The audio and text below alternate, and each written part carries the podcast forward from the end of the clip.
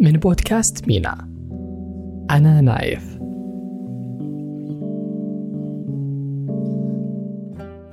الأكيد أن معرفتك عن هذا التخصص كانت أثناء دراستك الجامعية. من خلال محاضرة أخذتها وانتهت علاقتك فيه. والمو أكيد أنك ما تعرفه أصلا. وهذا مو شيء غلط. لكن في هذه الحلقة بتطلع أكثر على هذا التخصص وبتتعرف على حقائق من خلال رحلة تاريخية. ياخذنا فيها للوقوف على قصص وأحداث تأكد لك بأنه ليس تخصص محتكر على كرسي وعيادة بل هو مرتبط بقانون وأدلة.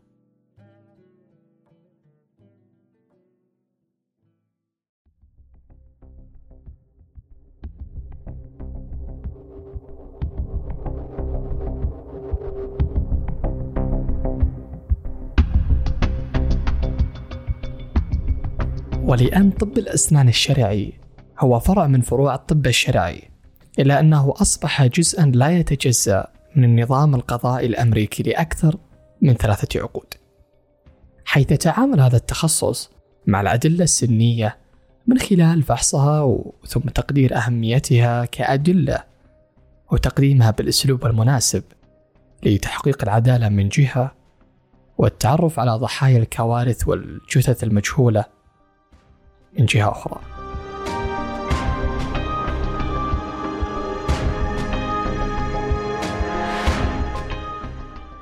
برزت أهمية طب الأسنان الشرعي من خلال ميزة هامة وهي أن لكل إنسان بصمة سنية خاصة به حتى التوأم المتشابهان بصفاتهم إلا أن أسنانهم لها بصمتها المختلفة.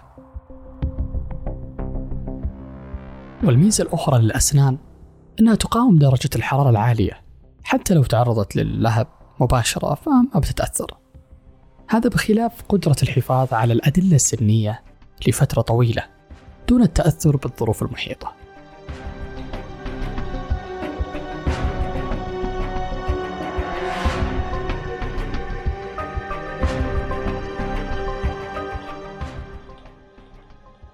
ومن أهم مهام طبيب الأسنان الشرعي أنه في حال حدوث تغيرات بعد الوفاة مما تؤدي إلى عجز في التعرف على بصمات الأصابع أو حتى في استخدام طرق تحديد الهوية الأخرى إلا أنه طبيب الأسنان الشرعي يلعب دور رئيسي في التعرف على رفات الأسنان. في الحالات اللي يكون فيها الشخص المتوفى متحلل أو محترق حتى أن سجلات المراجعين لعيادات الأسنان هي مستندات قانونية مملوكة لطبيب الأسنان والمتكونة من معلومات ذاتية وموضوعية عن المريض واللي تحتوي على الفحص الأسنان ومعلومات الإجراءات السابقة والصور الفوتوغرافية وحتى الصور الأشعة. وسجلات مراجعين العيادات أو إن صح التعبير ملفاتهم هي مهمة لربط الأدلة والمساهمة في التعرف على مجهولي الهوية. واليوم أصبح إنشاؤها أسهل بواسطة الكمبيوتر والحفاظ عليها لمدة طويلة دون التعرض للتلف.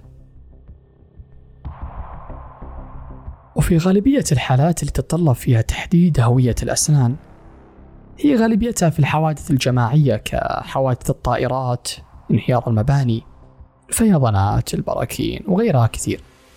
إلا أن طبيب الأسنان الشرعي يعد عضو في فرق الاستقصاء واللي يختلف تكوين اعتماد على طبيعة الكارثة. مع العلم بأن التعرف على الأسنان يعتبر أحد الإجراءات الرئيسية في بروتوكول الانتربول للتعرف على ضحايا الكوارث. وفي بعض القضايا الجنائية يستلزم فيها تقدير عمر الفرد. فبهذه الحالة يمكن استخدام الهياكل الفموية كمؤشرات مفيدة تتعلق بتحديد العمر. فعلى سبيل المثال مو من المنطق أن تكون أضراس العقل مكتملة البزوغ في جثة مترامية الأطراف أن يكون عمرها أقل من 18 سنة؟ أما في حالات الاعتداء الجنسي أو الجسدي وحتى في حالات الاغتصاب والعنف الأسري أو حتى إساءة معاملة الأطفال وتعنيفهم قد تكون علامات العضة والحمض النووي المأخوذ منها أدلة تكشف ما هو مخفي. وفي حالات تحديد الجنس والتعرف عليه فيمكن اللجوء إلى الأسنان باعتبارها مصدر للمادة الوراثية.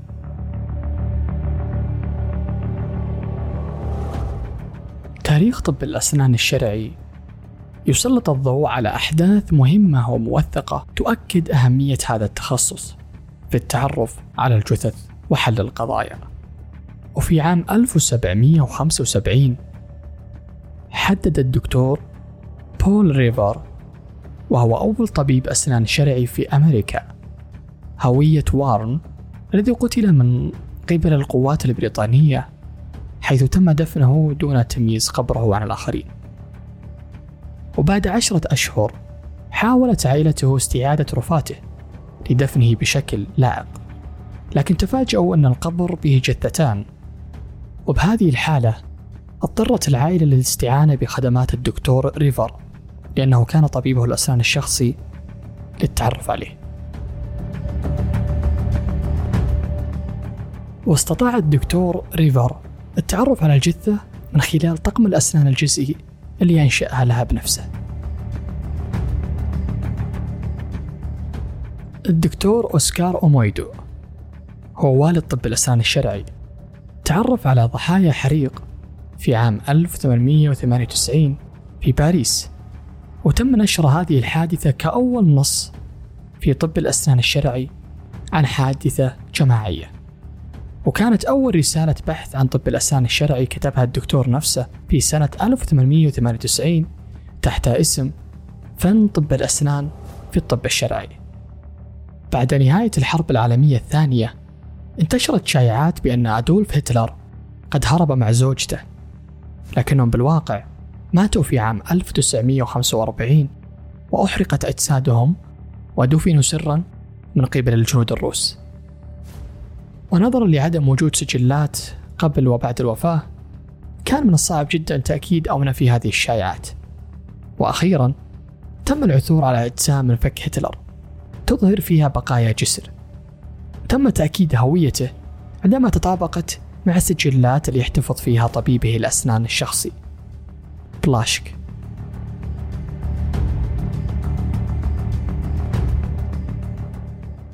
تيد باندي. كان واحد من أشهر القتلة المتسلسلين في العالم فقد ارتكب في عام 1974 و 1978 جرائم قتل واغتصاب مختلفة في الولايات المتحدة الأمريكية حيث بلغ عدد ضحاياه أكثر من 300 امرأة في فترة ما تجاوزت الأربع سنوات.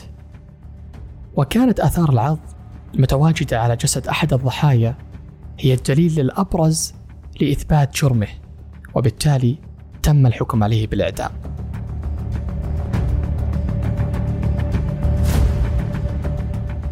وفي عام 2004 نجح طب الأسنان الشرعي في التعرف على ضحايا تسونامي في جنوب شرق آسيا.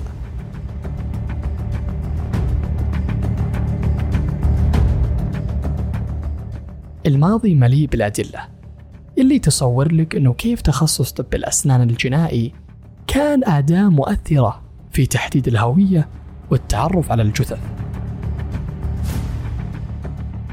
ولا سيما اليوم فطبيب الأسنان الشرعي يتواجد في كثير من الدول كعضو مهم في الفرق المشاركة في التحقيقات.